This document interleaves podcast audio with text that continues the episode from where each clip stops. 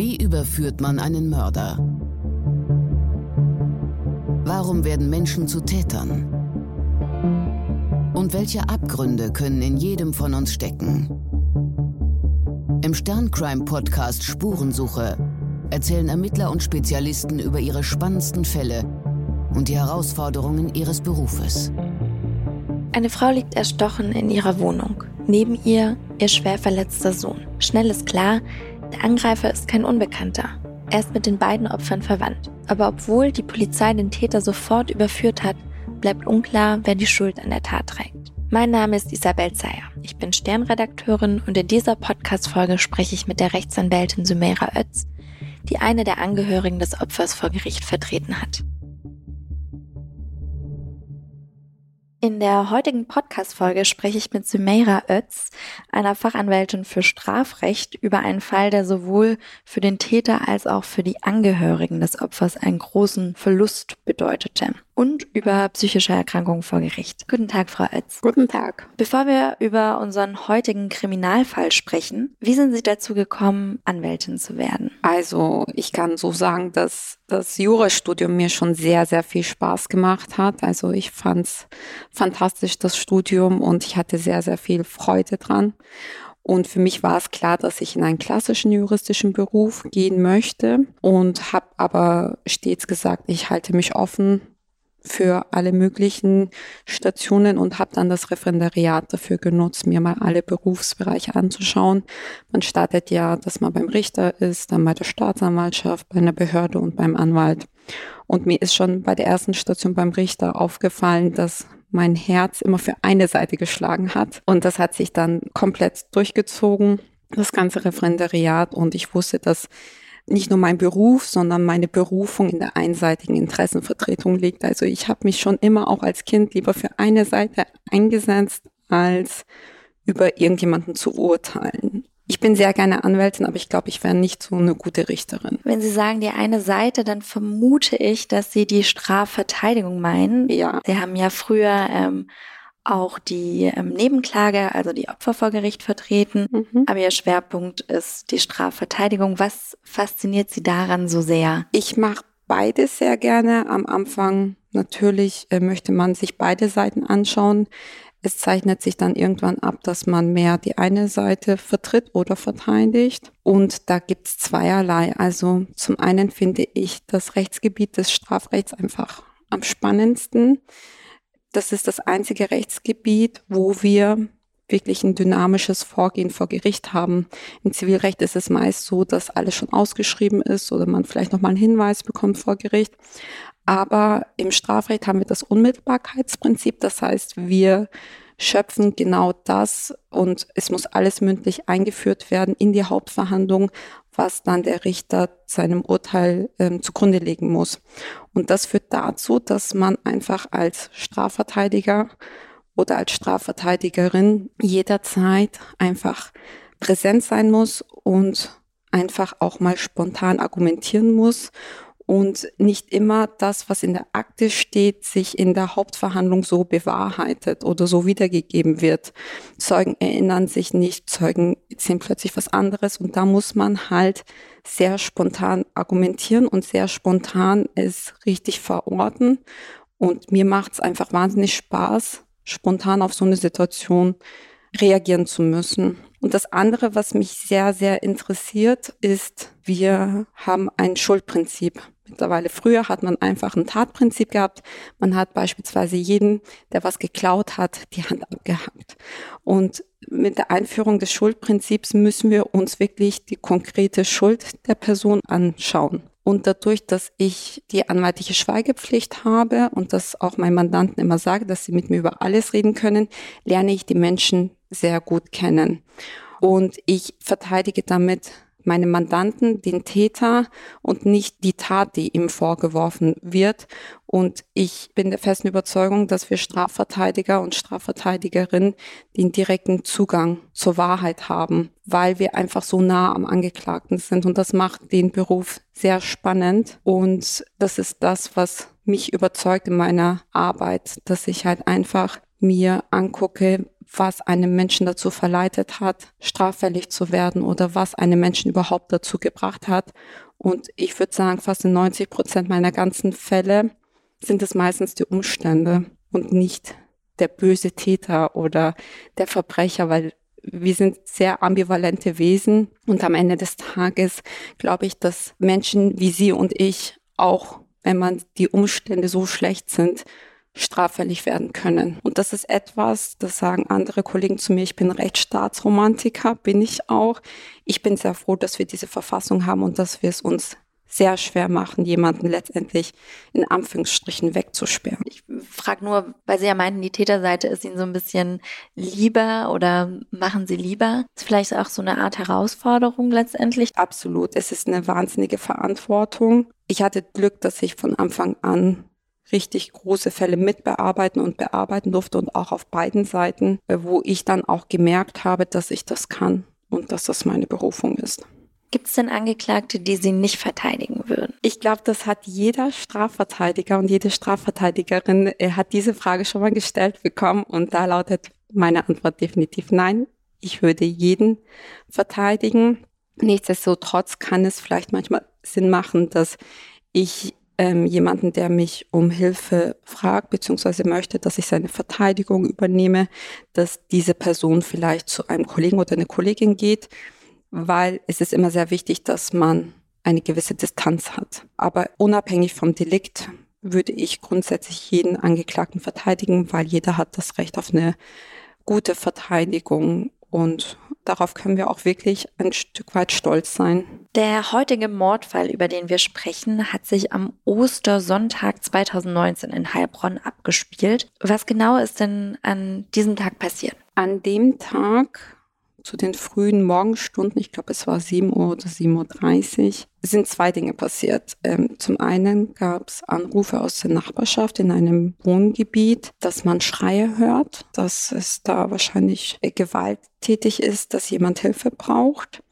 Und zum anderen kam wenige Minuten später eine männliche Person zum Polizeipräsidium in der unmittelbaren Nähe und hat nach einem Arzt gefragt. Das ist jetzt erstmal nicht der typischste Weg, ähm, zur Polizei zu gehen, wenn man Hilfe braucht. Normalerweise denkt man ja, man könnte ins Krankenhaus gehen. Absolut, das ist etwas, was vielleicht an der Stelle schon, sagen wir mal, komisch aufstoßen würde, dass jemand zur Polizei geht und erstmal nach dem Arzt fragt. Was ist dann passiert? Die, die Person ist zur Polizei gegangen, hat gesagt, braucht ärztliche Hilfe. Was waren dann die nächsten Schritte? Es ist zweierlei passiert. Ähm, zum einen ist, glaube ich, ein oder zwei Streifen sind zu diesem Wohnhaus, zu dieser Adresse gefahren und haben leider eine, ich glaube, Anfang 50-jährige Frau tot und einen schwer verletzten jungen Mann aufgefunden. Die Frau war leider direkt tot vor Ort. Da kam natürlich dann auch ein Arzt hinzu. Und äh, der andere junge Mann, der musste schnell ins Krankenhaus verbracht werden, weil er schwer verletzt war. Zeitgleich hat man versucht herauszufinden, ich war selber nicht dabei, aber es wurde danach so berichtet, was diese Person vielleicht mit diesem Vorfall im Wohngebiet zu tun haben könnte, der jetzt um einen Arzt gefragt hat auf der Polizeidienststelle. Wir haben eine Tote, wir haben einen schwer verletzten jungen Mann und einen ähm, anderen jungen Mann, der zur Polizei gegangen ist und um ärztliche Hilfe gebeten hat. In was für einer Beziehung standen diese drei Menschen? Also als der Anruf anging, beziehungsweise als dann diese Person bei der, beim Polizeirevier auftauchte, wusste man noch zu dem Zeitpunkt nicht, aber dann sehr schnell, dass es sich um die Verstorbene, um die Mutter gehandelt hat und um ihre zwei Söhne. Und was war da für ein Verletzungsbild zu sehen? Äh, Messerstiche, extrem viele Messerstiche. Ähm, später kam auch in der Obduktion heraus, dass die Frau 25 Mal, ich glaube 20 oder 25 Messer mit 25 Messerstichen getötet wurde. Und der verletzte Sohn hatte auch einige Messerstiche. Können Sie noch mal ganz kurz erzählen, was die massiven Verletzungen waren? Also was hat die Polizei tatsächlich vor Ort vorgefunden? Die Polizei hat soweit ich mich entsinnen kann, erstmal den schwer verletzten Bruder des späteren Beschuldigten aufgefunden und zwar relativ am Eingang. Der saß auf Treppen und äh, hat stark geblutet.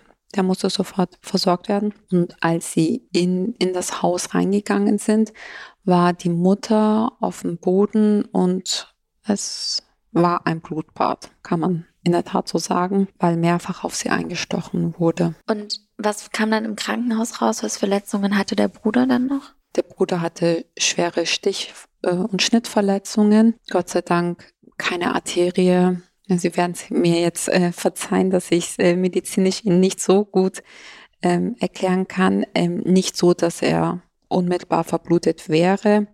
Er war auch kurze Zeit in Lebensgefahr, aber ähm, ich glaube, am Ende des Tages war er schon wieder außer, außer Lebensgefahr. Da haben wir uns natürlich oder hat der Rechtsmediziner natürlich sich auch die Frage gestellt, äh, wie lebensgefährlich waren diese Verletzungen. Und die waren definitiv lebensgefährlich. Gott sei Dank wurden sie schnell versorgt und der Geschädigte hatte, war sehr schnell außer Lebensgefahr raus. Es hat sich ja sehr schnell herausgestellt, dass der Täter der Bruder des schwer verletzten Mannes war, beziehungsweise der Sohn der verstorbenen Frau. Es war also eine Tat, die sich innerhalb der Familie abgespielt hat. Wie häufig kommt denn so etwas vor? Es ist eher die Regel. Also man möchte ja glauben, dass eher es andersrum ist, dass ähm, eine Gewalttat innerhalb der Familie die Ausnahme darstellt. Aber wenn wir, und das kann ich auch aus meiner eigenen beruflichen Arbeit sagen, dass es häufiger ist, dass Gewalttaten und auch Straftaten im engsten Familienkreis, im engsten Freundeskreis vonstatten gehen, anstatt dass es von außen kommt. Und was sind da meist die Motive? Wenn ich die Motive unter einer Rubrik zusammenfassen müsste, sind es Verletzungen. Man ist wahnsinnig verletzt. Berechtigt oder unberechtigt ist total egal. Irgendwie sind immer alle Motive zusammenzufassen unter das eine Person verletzt oder gekränkt ist. Und ist es in diesen Familienkonstellationen noch stärker als in anderen, ähm, anderen Tötungsfällen? Absolut. Das ist das, was ich zu Beginn gesagt habe. Es sind dann meistens Verletzungen, die über Jahre hinweg gedauert haben, Kränkungen, dass man einfach einen Menschen so weit bringt, dass er in einem nicht mehr selber rauskommt, in einem Tunnel, Tunnel sich befindet und dann irgendetwas passiert, was quasi das Fass zum Überlaufen bringt. Dieser Fall war besonders, weil nicht unbedingt die persönliche Kränkung im Mittelpunkt der Tat stand. Ich glaube, um das besser zu verstehen, müssen wir uns den Täter, der zur Polizei gegangen ist wegen der Verletzungen, ähm, genauer anschauen. Wir nennen ihn heute Ahmed. In Wirklichkeit heißt er anders. Ja. Wer war denn Ahmed? Ahmed war ein junger Mann, der das Sandwich-Kind, möchte ich mal sagen. Er hatte einen älteren Bruder und eine jüngere Schwester und hatte weder beruflich noch persönlich sehr, sehr viel Erfolg. Vielleicht ist Erfolg auch in dem Kontext einfach das falsche Wort. Seine Eltern waren geschieden. Das war in den Kulturkreisen in der Generation erstmal sehr unüblich und jemand, der auch sehr viel Gewalt mitbekommen hat, die vom Vater ausging. Selbst miterlebt oder Selbst beobachtet? Auch. Ich denke auch, dass er selber miterlebt hat. Zumindest hat das die Hauptverhandlung ergeben. Von ihm selber habe ich es jetzt nicht gehört ähm, weil er sich später im Prozess sehr ruhig verhalten hat oder nicht so viel geredet hat. Also ich denke, dass er selber auch miterlebt hat. Wie alt war er denn genau? Er war 25 Jahre alt, ja, genau. Also ein 25-jähriger Täter, das Sandwich-Kind, nicht sonderlich erfolgreich. Was, was kann man noch zu ihm sagen? Er lebte sehr zurückgezogen, was wir mitbekommen haben. Und er hatte schon sehr frühzeitig Auffälligkeiten, die sowohl die Nachbarn in der Umgebung als auch die Verwandten als auch die Geschwister mitbekommen haben, dass er immer zurückgezogen war. Auffälligkeiten wie zum Beispiel, dass er die Nachbarn nicht gegrüßt hat. Das mag jetzt sehr banal klingen. Vielleicht mag man die Nachbarn auch nicht, dass er an keine, keine sozialen Kontakte hatte, dass er alles, was er angefangen hat, abgebrochen hat. Also er hatte keine Ausbildung, ähm, hat nicht wirklich gearbeitet und mehr oder minder auf die Kosten der Mutter gelebt. Mit 25 Jahren möge man ja meinen, dass man schon langsam zumindest in die Richtung geht, dass man sich verselbstständigt und auszieht oder ja einfach eine gewisse Abnabelung stattfindet. Und es hatte, glaube ich, noch einen ganz wichtigen Punkt, nämlich er hatte eine psychische Erkrankung. Diagnostiziert oder nicht diagnostiziert? Also in der Hauptverhandlung wurde vom Gutachter diagnostiziert, dass er unter einer paranoiden Schizophrenie litt oder vielleicht heute noch leidet, das weiß ich leider nicht. Und diese psychische Erkrankung, die war bekannt und unbekannt, möchte ich sagen. Es ist etwas, etwas zu wissen in, in der Familie und es nicht aussprechen.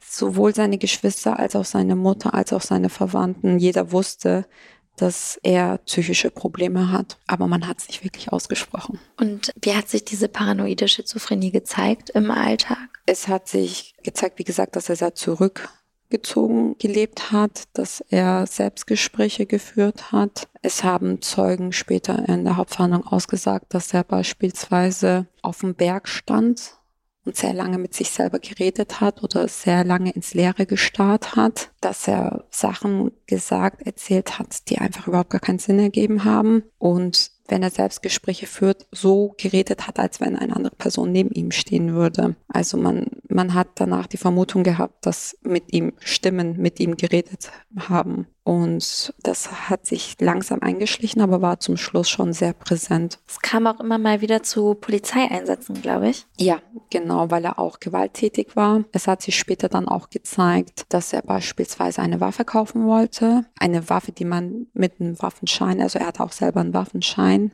den kleinen Waffenschein. Und dass er schon unter den psychisch auffälligen Personen bei der Stadt bekannt war. Das darf man nicht überbewerten. Ähm, man darf nicht sagen, das war ja schon klar. Er war erstens mal nur psychisch auffällig, aber nicht in so einem Grad, dass er akut fremdgefährdet oder akut eigengefährdet ist. Beispielsweise wurde er an einem Busbahnhof gefunden, wie er den Kopf zwischen die Beine gesteckt hat und sich so in der Embryostellung stundenlang dort aufgehalten hat. Also die Polizeieinsätze waren eher in diesem Kontext oder halt auch im Kontext, wenn er sehr laut gegenüber der Mutter geworden ist oder auch in dem Kontext. Gewalttätig wurde aber nicht in so einem Grad, dass man sagt, okay, gut, den hätte man schon zu dem Zeitpunkt schon in Anführungsstrichen einsperren müssen oder sollen. Sie meinen, man wollte es vielleicht, äh, man hat es nicht ausgesprochen, man wollte es vielleicht auch nicht sehen, Heißt das, er hatte keinerlei medizinische Behandlung? Doch, die hatte er, weil natürlich irgendwann es so ausgeartet ist, dass er zum Teil freiwillig, zum Teil auch mit der Mutter, was berichtet wurde, ins Krankenhaus eingewiesen wurde, in die Psychiatrie. Er aber nach zwei Tagen seine Mutter angerufen hat und es war eine freiwillige Einweisung, dass sie ihn abholt. Und für die Mutter, so wurde es auch von vielen Zeugen berichtet, war er immer das Kind, was am meisten Hilfe von allen drei Kindern gebraucht hat und hatte immer, es wurde immer gesagt, dass zieht sie sich durch das ganze Prozess, äh, durch den ganzen Prozess durch, dass sie immer so eine schützende Hand auf ihn hatte und sie hat es dann nicht übers Herz gebracht zu sagen, nein, du bleibst drinnen, du brauchst es, sondern hat ihn dann natürlich nach zwei Tagen abgeholt. Wobei ich dieser Frau überhaupt keinen Vorwurf machen kann oder machen will, weil egal was mit einem Kind ist, jede Mutter liebt sein Kind und zwar bedingungslos. Und ich kann nachvollziehen, dass die Mutter sehr ambivalent war. Zum einen gesehen hat, dass es ihrem Sohn sehr schlecht geht und zum anderen es aber auch nicht übers Herz bringt und dieser Bitte ihres Sohnes nachgekommen ist. Wie war denn dann das Verhältnis zu den Geschwistern, wenn die beobachtet haben, die Mutter holt das Kind wieder ab, obwohl da psychische Erkrankungen im Raum standen. Nur so viel dazu berichten, dass irgendwie der ganzen Familie, also auch den Tanten und Onkels irgendwie klar war, okay, da braucht eine Behandlung, aber man es nicht geschafft hat, dass jemand da auf den Tisch haut und sagt, äh, wir müssen hier dringend was machen, sondern man immer irgendwie drumherum geredet hat. Ich glaube nicht, dass die Kinder so auf die Mutter eingewirkt haben dass der Bruder in eine Behandlung gehört. Und äh, generell das Verhältnis zwischen den Kindern? Ich kam zu einem Zeitpunkt zu diesem Verfahren hinzu. Da war es natürlich angespannt. Also da war äh, Frust, Verzweiflung, vielleicht ein Stück weit Hass. Sie müssen sich denken, wenn man Verletzter einer Straftat ist, dann ist es schon für sich genommen schwer genug. Wenn dann auf der Anklagebank der Beschuldigte jetzt der noch der eigene Bruder ist, dann ist es noch schwieriger. Es war die Suche nach Antworten und erstmal ein großes Fragezeichen. Ich glaube, die Frage nach dem Warum meinen Recherchen zufolge oder das, was mir in meinem Berufsalltag passiert, ist immer eine der ersten ähm, Fragen, die ähm, von Angehörigen kommen, von Opfer von Straftaten. Jetzt gab es ja hier eine psychische Erkrankung. Ist da die Frage und das Warum dann eigentlich relativ schnell beantwortet, warum das passiert ist? Ich würde sagen, dass es noch schwieriger ist, die Frage nach dem Warum, wenn eine psychische Krankheit die man als Laie, medizinischer Laie erstmal gar nicht fassen kann. Ich sag's mal anders, wenn meine Mutter aus getötet wird aus einem rassistischen Motiv heraus oder aus, aus irgendeinem Motiv heraus, was sich dann bewahrheitet, was ich fassen kann, was sich irgendwie aus dem Hass heraus sich ergeben hat, dann ist es nochmal was anderes, wie wenn jetzt erstmal nur eine psychische Krankheit, in Anführungsstrichen nur eine psychische Krankheit, die ich selber nicht fassen kann. Und wenn dann diese psychische Erkrankung in der Kombination mit, da sitzt mein Bruder und meine Mutter ist tot, das ist etwas, was das Warum sehr, sehr schwierig macht. Ich würde nicht sagen, dass man diese Frage in diesem konkreten Fall leicht beantworten könnte und ich würde sogar noch weitergehen, dass sie bis zum Ende des Prozesses nicht beantwortet wurde. Sie haben damals die Tochter der Mutter, die verstorben ist, die getötet wurde, mhm. vertreten. Mhm. Wie ging es ihr denn nach der Tat? Ich habe die Tochter vertreten, die Schwester vom Beschuldigten und sie war mittlerweile selber verheiratet, ausgezogen, also sie hat nicht mehr in diesem Haushalt gelebt und es kam noch hinzu, dass sie selber gerade frisch gebackene Mutter war, die ihre eigene Mutter verloren hatte und das noch vom Bruder zumindest war das der Stand der Ermittlungen. Und ich habe eine Frau erlebt. Mich hat es gewundert, dass sie noch auf äh, den Beinen stehen konnte. Ich denke mal, dass es erstmal ein riesen, riesen Schock war. Und sie, wie gesagt, Trauer verlangt nach Antworten, dass sie nach Antworten gesucht hat. Es gibt in der Nebenklage immer zwei Arten von Mandanten. Und das eine ist die einen, die einfach eine ganz, ganz schwere Strafe für den Beschuldigten, für den Angeklagten wollen. Und dann gibt's noch die Nebenkläger, die wirklich sich diese Frage stellen, warum. Und nach meiner Definition meines Berufes als in meiner Person als Nebenklagevertretung befürwortige ich und setze mich dafür ein, dass diese Frage geklärt wird, wenn, wenn sie geklärt werden kann. Aber ich versuche dann auch meinem Mandanten oder meiner Mandantin zu verstehen zu geben, dass wir nicht die Anklagebehörde sind.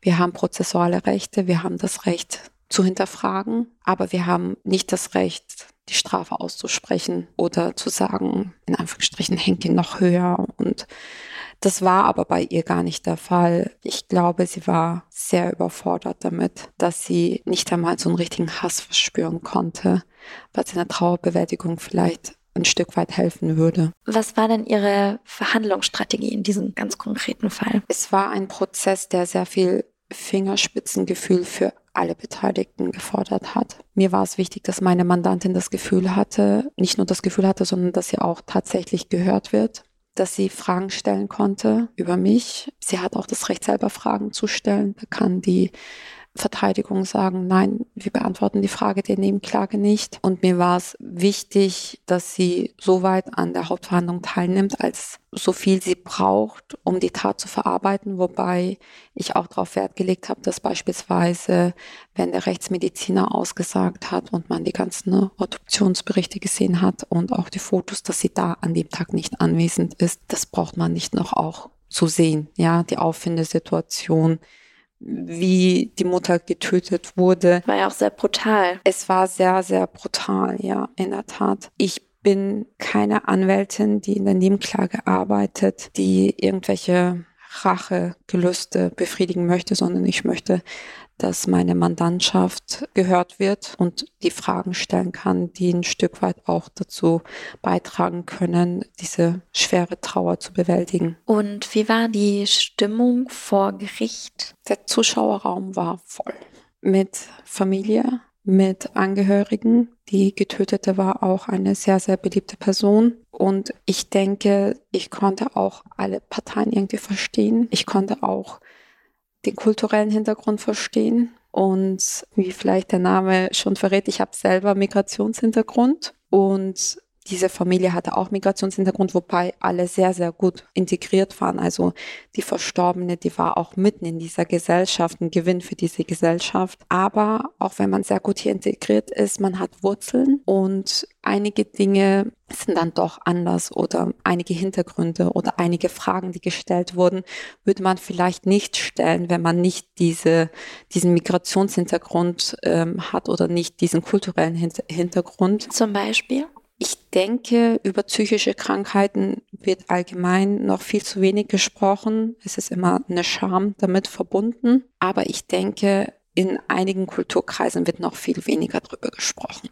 Und ich hatte das Gefühl, ohne, also komplett wertfrei, dass einige Dinge auch bewusst nicht ausgesprochen wurde, weil man in gewissen kulturellen Hintergründen noch verhaftet war. Ohne jetzt, das ist aber nur meine eigene Wahrnehmung. Ich habe zwar Anhaltspunkte dafür, aber es kann auch sein, dass es auch einer Familie ohne Migrationshintergrund man über diese Sachen nicht so geredet hätte. Das heißt, der Zuschauerraum war voll. Ähm, ja. Wie genau war jetzt die Stimmung letztendlich? Verständnis? Es überhaupt Entsetzen? Kein, es war ein Entsetzen, es war Unverständnis und als der Beschuldigte immer wieder in den Verhandlungspausen zum Beispiel abgeführt wurde, sind auch Verwandte, Onkels, Bekannte zu ihm, obwohl es mit einer Trennscheibe äh, und durch zwei Wachtmeistern geschützt war und hat gesagt, warum hast du das getan? Warum? Warum hast du uns das angetan? Und da haben sowohl die Wachtmeister einen super Job gemacht, als auch das Gericht und wir auch, die Anwälte haben immer wieder gesagt, Moment, ihr habt jetzt kein Recht, ihn hier zu konfrontieren und ihr habt kein Recht, ihn noch weiter zu beschämen. Er ist eh er saß wirklich gegenüber einer riesen Trauergemeinde und ähm, natürlich auch die Nebenkläger haben ihn immer wieder Fragen gestellt, obwohl sie jetzt gerade kein Fragerecht hatten oder in dem Kontext nicht. Und es war eine sehr, sehr angespannte Stimmung, die mit sehr viel Trauer und sehr viel Frust verbunden war weil man sie halt einfach nicht mehr zurückholen konnte. Was hat denn der Angeklagte, der Beschuldigte gesagt über die Motive, über den Hintergrund, wie es dazu kommen konnte? Das ist das Interessante an diesem Fall. Er hat sich entschuldigt, also direkt zu Beginn, hat die Taten eingeräumt, aber hat immer wieder betont, dass er nicht krank ist. Er hat immer wieder gesagt, er möchte ins Gefängnis. Es war ja zunächst so, dass Haftbefehl gegen ihn beantragt wurde und er in die Justizvollzugsanstalt kam, aber auch sich sehr schnell gezeigt hat, dass er nicht haftfähig ist, dass er psychisch krank ist. Und er hat immer wieder gesagt, bis zum Schluss, dass er seine Strafe absetzen möchte und dass er sich entschuldigt bei allen Beteiligten, auch wenn es nicht zu entschuldigen ist. Aber bis zu seinem letzten Wort hat er immer wieder betont, dass er nicht krank ist. Hat das auch was mit dem Stigma zu tun, dass er selber sich nicht als krank beschreiben wollte? Definitiv. Er war sicher medikamentös eingestellt. Er war sehr, sehr ruhig, überhaupt nicht aggressiv. Auch als meine Mandantin beispielsweise einfach mal aus sich herausgeplatzt ist und gesagt hat, wieso hast du unsere Mutter getötet? Warum hast du das gemacht? Ich glaube, es ist auch irgendwann mal der Satz gefallen, wärst lieber du gestorben. Ist er mal ruhig geblieben. Und auch bei der Urteilsbegründung hat auch der Vorsitzende Richter ihm gesagt, er muss sich selber eingestehen, dass er krank ist, weil sonst kommt er gar nicht raus. Er wurde ja dann letztendlich als schuldunfähig beziehungsweise vom Psychiater dann eben begutachtet. Ähm, als die paranoide Schizophrenie ähm, wurde ausgesprochen, dass er das hat wenn er jetzt nicht eingestehen wollte, dass er diese psychische Erkrankung hat, immer gesagt hat, er möchte seine Strafe absitzen, hat er dann irgendeine andere Begründung gebracht, wieso er zu dieser Tat gekommen ist? Nein, in der Tat nicht. Also er hat, es wurde zwar auch gesagt, dass er Stimmen gehört hat, dass er was Schlimmes gemacht hat, aber bis zum Schluss hin war keine Einsicht da, wofür er aber auch nichts kann. Ich meine, wir haben einfach ein Psychiater, der gesagt hat, er ist schuldunfähig und er leidet an dieser paranoiden Schizophrenie. Deswegen kann man ihm da auch keinen Vorwurf machen. Absolut nicht. Was hat denn Ihre Mandantin gewollt? Hatte sie eine Vorstellung, wie das alles ausgeht? Meine Mandantin wusste, dass ihr Bruder krank ist. Sie wusste nicht, was genau die rechtlichen Folgen sind, ob er jetzt quasi jetzt erstmal vorübergehend in ein Krankenhaus ist und dann in die Justizvollzugsanstalt muss. Darüber habe ich sie aufgeklärt. Ich habe sie über den Akteninhalt aufgeklärt, über die Wahrscheinlichkeit. Und es gab natürlich auch eine Vorbegutachtung, die sich dann halt mehr oder minder auch bestätigt hat in der mündlichen Erstattung vom Gutachten, dass er an der paranoiden Schizophrenie leidet und dass er zum Tatzeitpunkt schuldunfähig war, weshalb er nicht bis zur Verhandlung in der Untersuchungshaft war, sondern bereits in einem Krankenhaus war. Und das Verfahren wurde als Unterbringungsverfahren eröffnet. Das heißt, es war schon im Ermittlungsverfahren klar, dass er schuldunfähig ist. Und die Staatsanwaltschaft hat bereits für seine eigenen Überzeugung festgestellt, dass er unterzubringen ist. Das heißt, normalerweise, klassischerweise, wenn jetzt keine psychische Erkrankung eine Rolle spielt, es wird die Anklage erhoben. In der Anklage wird, in diesem Fall wäre ähm, versuchter Mord und Mord angeklagt worden. Weil aber in den Ermittlungsprozessen ähm, die Staatsanwaltschaft schon gesagt hat, wir haben hier eine psychische Erkrankung. Deswegen wird ein Unterbringungsverfahren, wie Sie es genannt haben, das heißt, steht erstmal außer Frage, dass er es, dass der Angeklagte, also Ahmed, ins Gefängnis gekommen wäre ähm, sondern es geht jetzt einfach darum, kommt er in die Psychiatrie und davon geht man erstmal aus. Das heißt, wäre überhaupt noch die Möglichkeit bestanden, dass er in diesem Prozess ins Gefängnis hätte gehen müssen? Nein, kann man so sagen. Das hat sich sehr schnell, sehr früh abgezeichnet, dass er schon sehr lange und sehr schwer krank war und ist. Das heißt, Ihre Mandantin wusste, ähm, dass es darum geht in dem Verfahren und hat gar nicht mit einer Haftstrafe gerechnet letztendlich? Nein, darauf habe ich sie vorbereitet. War die Erwartungshaltung direkt von Anfang an so oder dann erst im Gespräch mit Ihnen? Am Anfang wusste sie noch nicht ähm, diese Unterscheidung. Diese Unterscheidung wissen auch die wenigsten juristischen Laien. Dann ist, äh, wird in der Boulevardpresse und äh, in verschiedenen anderen Medien Aufschrei, muss nur ins Krankenhaus. Darüber musste ich sie aufklären dass es auch eine Sanktion ist und dass es, dass es der richtige Weg ist. Irgendwie denkt man sich, das kann doch nicht sein. Der hat meine Mutter umgebracht, der hat versucht, meinen Bruder umzubringen und jetzt kommt er ins Krankenhaus. Das ist am Anfang auf Unverständnis gestoßen, kann man sagen. Aber als ich ihr dann erklärt habe, was die Voraussetzungen sind und dass er jetzt nicht besser damit fährt, dass das keine Ausrede ist, sondern dass es notwendig ist, dann hat sie es auch eingesehen. Ich glaube, das ist ja ein, fällt immer wieder dieser Satz, dass er nur ins, ähm, nur in die Psychiatrie nur eingewiesen werden muss und der Strafe somit entgeht.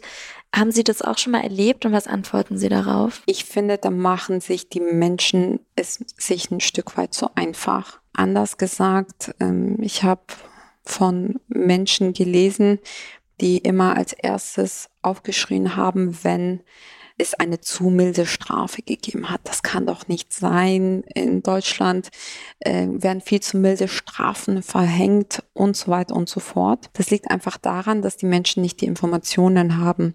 Sie müssen denken, wir haben manchmal Ermittlungsakten, die mehrere tausend Seiten umfassen. Und dann liest man vielleicht nur die Überschrift. Beispielsweise Vergewaltiger kriegt zwei Jahre, sechs Monate Freiheitsstrafe. Diese Personen, ich habe es bei einer Person selber miterlebt, wo ich gesagt habe, setz dich mal von Anfang an in so eine Strafverhandlung rein, wo wir über alles reden, wo wir über die ganze Geschichte erfahren, wo wir über den Täter alles erfahren, wo wir über die Tat sehr viel erfahren.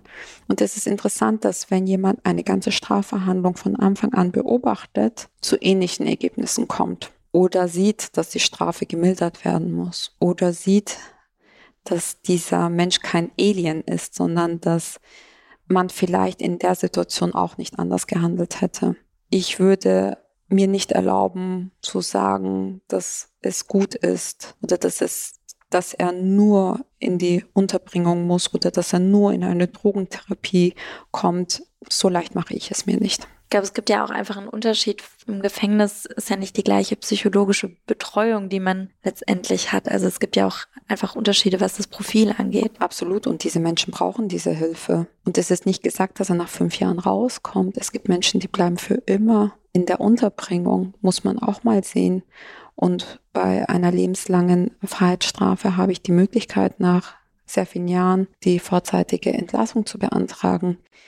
Bei, einem, bei einer Unterbringung gestaltet sich das sehr viel schwieriger. Sie müssen denken, dieser Vorfall war an Ostern 2019. Währenddessen er kam sehr, sehr schnell in ein psychiatrisches Krankenhaus. Das Verfahren wurde Ende des Jahres 2019 geführt. Das Urteil gab es, glaube ich, im Januar. Und bis dahin hatte er noch keine Einsicht oder, glaube ich, auch noch nicht richtig realisiert, was passiert ist. Das heißt, es ist eine sehr, sehr lange Geschichte und ein sehr, sehr langer Weg. Ja. Prozess, den er dann noch irgendwie durchgehen muss. Absolut. Und auch die Angehörigen. Wie lautet denn dann letztendlich das Urteil im Fall Ahmed? Die Kammer hat die Unterbringung angeordnet. Das war auch das, was die Staatsanwaltschaft gefordert hatte. Das war auch das, was die Nebenklage oder die Nebenklagenvertreter, es waren zwei in dem Fall. Also Sie und ein Kollege? Eine Kollegin, ja. Und auch seine eigene Verteidigerin hat das auch beantragt. Dann hat auch er das letzte Wort gehabt. Er wollte, hat sich auch zu der Tat bekannt aber er wollte lieber eine Haftstrafe, weil er gesagt hat, dass er nicht krank ist. Die zweite Nebenklage, der Bruder hat sich, glaube ich, der Nebenklage auch angeschlossen. Genau, hat, ihre Kollegin hat dann den Schwerstverletzten ähm, vertreten. Wie haben denn die beiden Geschwister, also die jüngere Tochter, der ältere verletzte Bruder, ähm, auf das Urteil reagiert? Oh, da ist es zum Eklat gekommen. Im Gerichtssaal es war so, ich saß mit meiner äh, Mandantin nebeneinander und ähm, neben mir saß die Kollegin. Zur Urteilsbegründung wollte der schwer verletzte Bruder neben seinen Verwandten sein, also hinten im Zuschauerraum.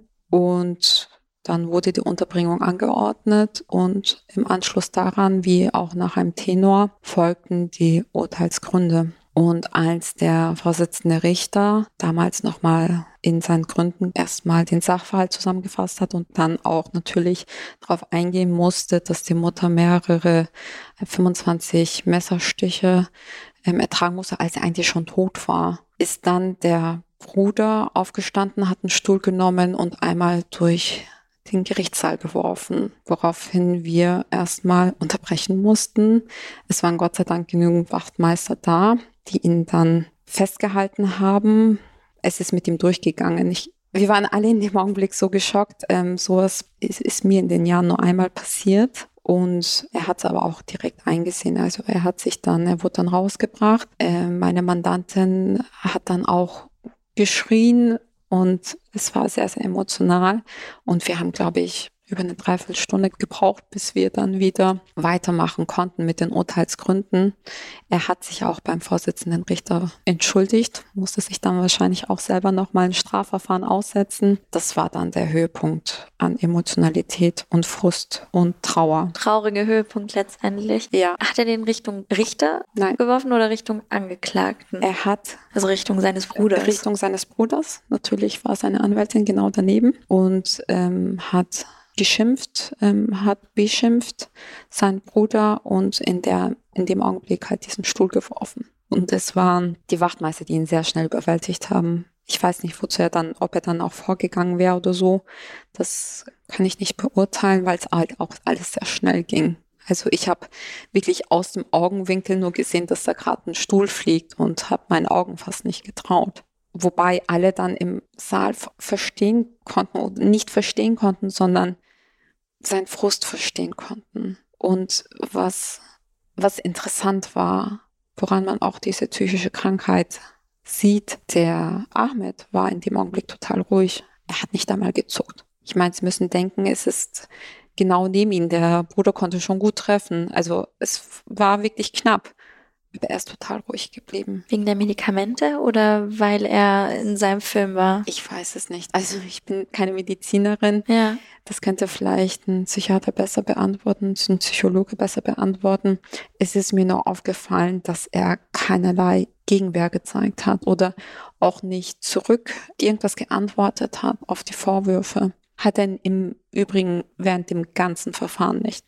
Während dem ganzen Verfahren ist er sehr ruhig geblieben ist auch, gar nicht drauf eingegangen. Auch bei den persönlichen Angriffen letztendlich ihm gegenüber gab es ja, glaube ich, gar nicht so wenige. Nein, also wie gesagt, meine Mandantin hat auch in einem, in, in einer Situation wo wir definitiv kein Fragerecht gerade hatten, hat meine Mandantin ihn auch zur Rede gestellt, aber er hat darauf nicht geantwortet. Die Unterbringung wurde angeordnet. Ähm, der erste Frust im Gerichtssaal ist dann vorbei gewesen. Wissen Sie, wie es mit Ahmed und seiner Familie weiterging? Beziehungsweise was war Ihr letzter Kenntnisstand? Ich habe meiner Mandantin, so wie ich es oft in der Nebenklage mache, dazu geraten, schon im Ermittlungsverfahren, dass sie nicht alleine ist, dass es Stellen gibt, mit denen sie reden kann, wo sie sich Hilfe suchen kann und dass sie jetzt das erstmal verarbeiten muss und dass sie es auf keinen Fall alleine aufarbeiten kann. Ich habe ihr auch gesagt, dass es schwierig ist, weil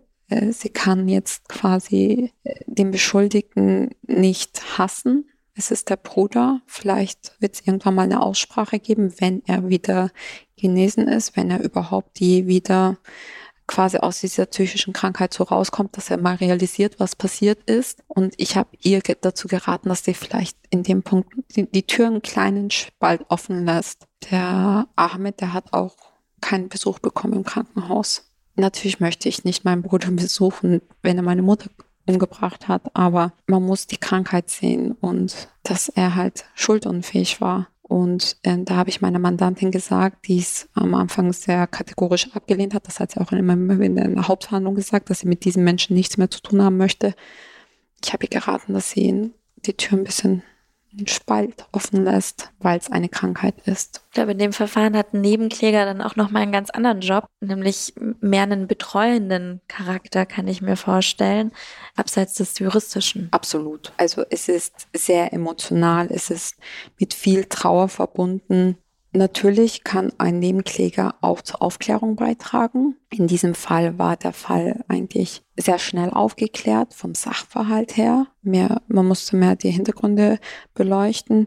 Dieser spezielle Fall war sicher ein Großteil von Betreuung und Hilfestellung und aber auch in dieser Trauerbearbeitung, dass man auch an diesem Strafprozess teilnimmt, um sich nach dieser Frage, die wir zu Beginn gestellt haben, warum ist das Ganze passiert. Ihr letzter Kenntnisstand war also, Sie haben der Mandantin geraten, dass sie sich psychologische Hilfe sucht, dass sie eine Tür und Spalt offen lässt. Gab es danach noch irgendwelche Infos, die Sie erreicht haben? Das erlebe ich leider sehr oft, dass es eine Zeit ist, wo man sehr intensiv zusammenarbeitet, sowohl auf der Täterseite als auch auf der Nebenklage, auf der geschädigten Seite wo die Mandanten sehr viel Kontakt zu mir suchen, äh, wo ich auch sicher überobligatorisch gerne zur Seite bin, weil es halt auch in diesem Fall ging es um ein Familiendrama, könnte, könnte man sagen, ist es sicherlich auch, wo eine Familie plötzlich nie wieder so sein wird wie früher. Dennoch ist es so, dass mit Abschluss des Verfahrens erstmal die juristische Arbeit für sich genommen ja erstmal abgeschlossen ist und so gern man seine Anwältin, seinen Anwalt schätzt, man diese Person auch mit dieser schwierigen Zeit in Verbindung bringt.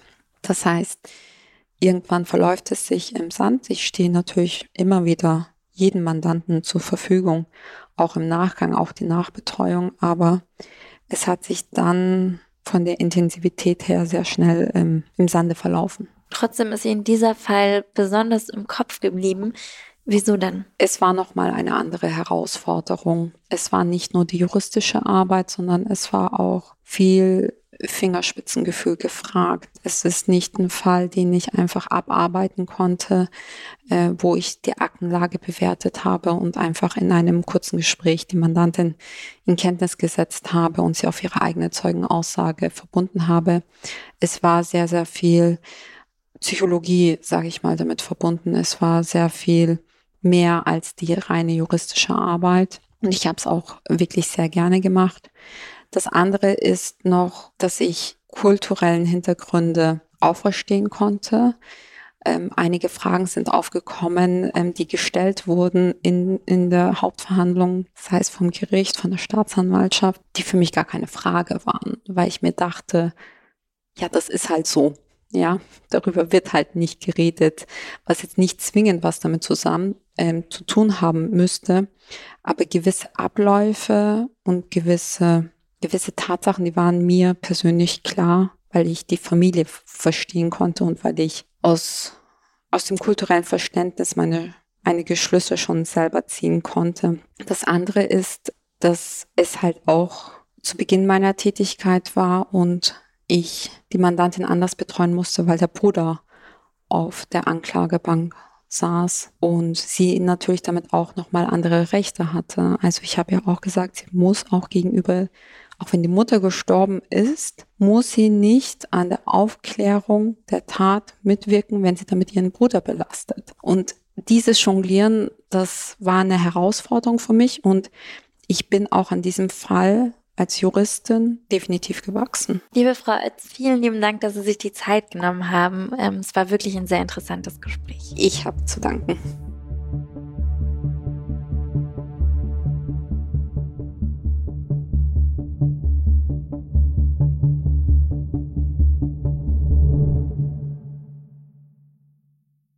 Dieser Podcast ist eine Produktion der Audio Alliance.